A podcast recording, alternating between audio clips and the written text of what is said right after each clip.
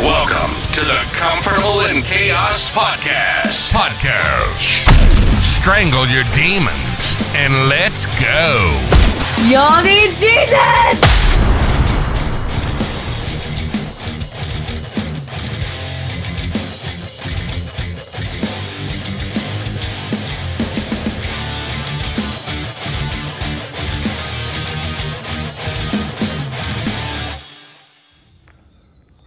One, nothing wrong with me. Two, nothing wrong with me. Three, nothing wrong with me. Four, nothing wrong with me. Yeah, right. Something's got to give. Welcome to the Comfortable in Chaos podcast, where we believe here that we have no special talents. We are all just passionately curious. We're coming to you from the bustling metropolis of China, Texas. And what is it that we're curious about? All things pertaining to men and how in the hell did we get here and where is it that we are going and that where we want to go. Yeah, I'll spare you all that uh, the rest of the bodies by Drowning Pool. And uh, that's interesting because I used to think metal and or music of that type was sinister, dark, spooky. Um, maybe I just didn't understand it. But I listen to that song when I work out sometimes, and also other music in that genre. It kind of pumps me up. And I think if you are walking down the street and you see someone with a cast on their arm, well, there's some basic goodness inside of you as a person whereby you can sympathize because obviously there was some pain involved. If you can't directly relate, maybe there's some empathy um, because you can try to put yourself in that position. But as I've gone through life, and really had a crash course in it in the last several years. And I think it's born of depravity. All of us have depravity and are deprived of something. And that is where that music really resonates.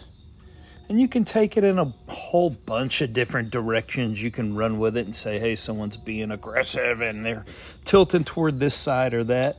No, I find it a poignant way to express, yeah, certain feelings so I can receive those and feel it. And moreover, a lot of that music is so tight and methodical. These guys are extremely talented, man.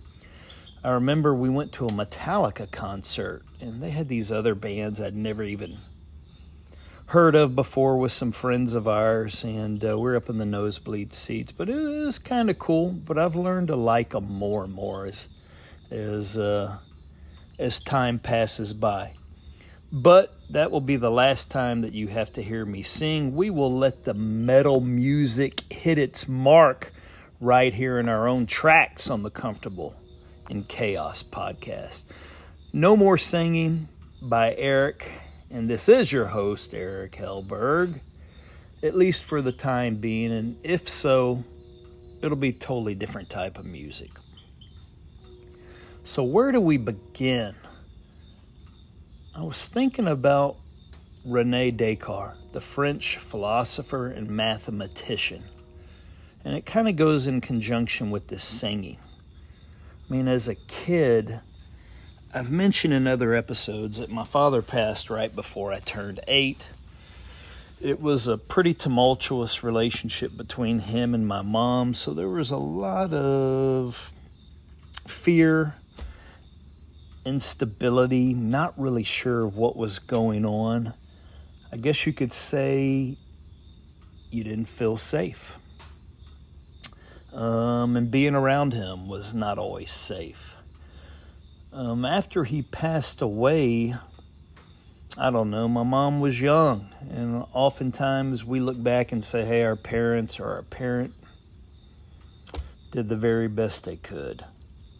Mm, Maybe. But I can tell you this as a dad, usually when there's some type of altercation or I have disciplined my kids or simply gotten frustrated or angry with them, and it can be for a variety of reasons. I mean, everyone knows that.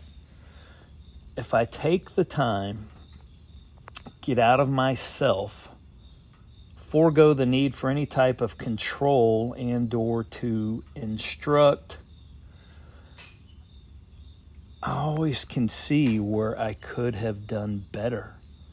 So, what makes that different for my parents, or their parents, or your parents? I think all parents could do better. It takes an enormous amount of effort, though, an enormous amount of patience, an enormous amount of enlightenment. But let's get back to Rene Descartes. I'm going to I'm going to tie this up. He had a saying. I need to pull the Latin phraseology of it, but in English it translates to I think, therefore I am. And for me, oftentimes that's all I had because my mom took off chasing other dudes. It was like this unusual preoccupation with finding someone new. Sure, she had her own stuff, didn't want to be alone. Hey, I get it. But it left me alone. So oftentimes, just like me singing there, I would sing. I would sing an awful lot. But really, what I would do is I would make all kinds of crazy noises. And why was I doing them when I was the only one present?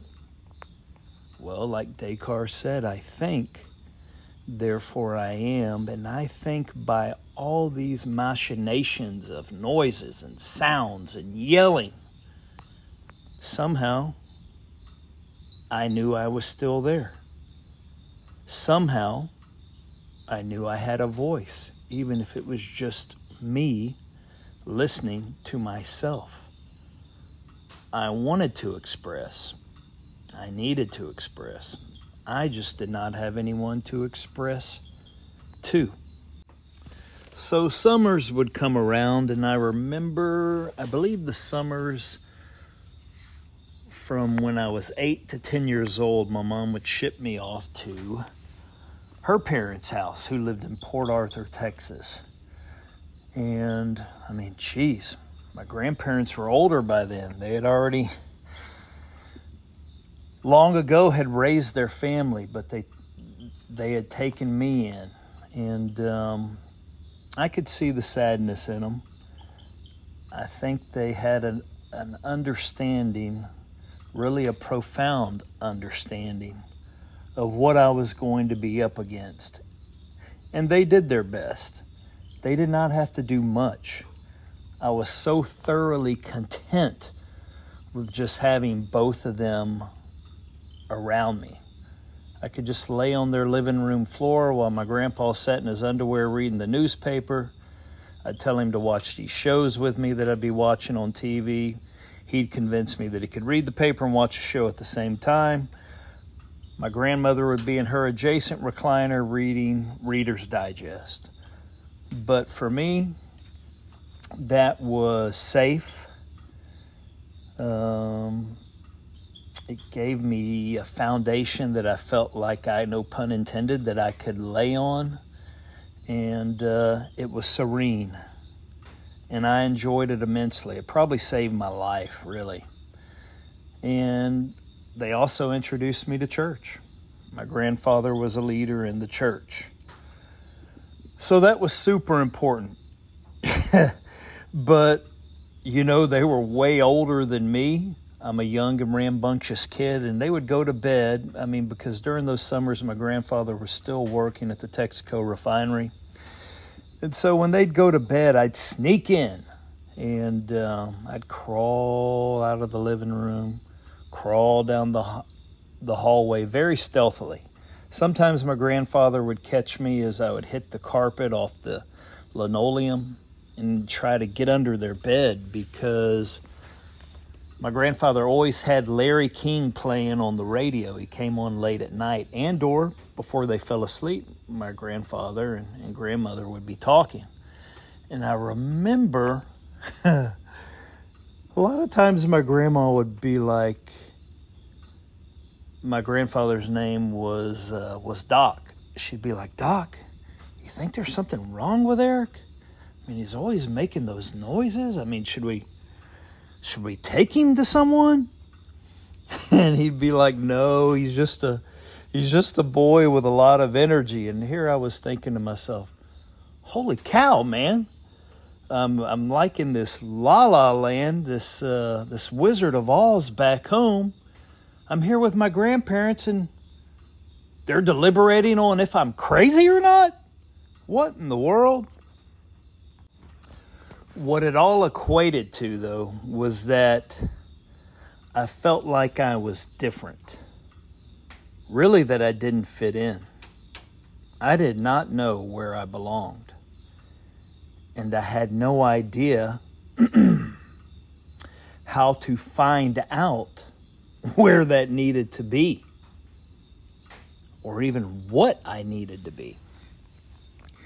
Now, later on in life, I tried to use that to my advantage by always differentiating myself in different ways because for me when you felt very little and or less than to be different for me became to be special and or better.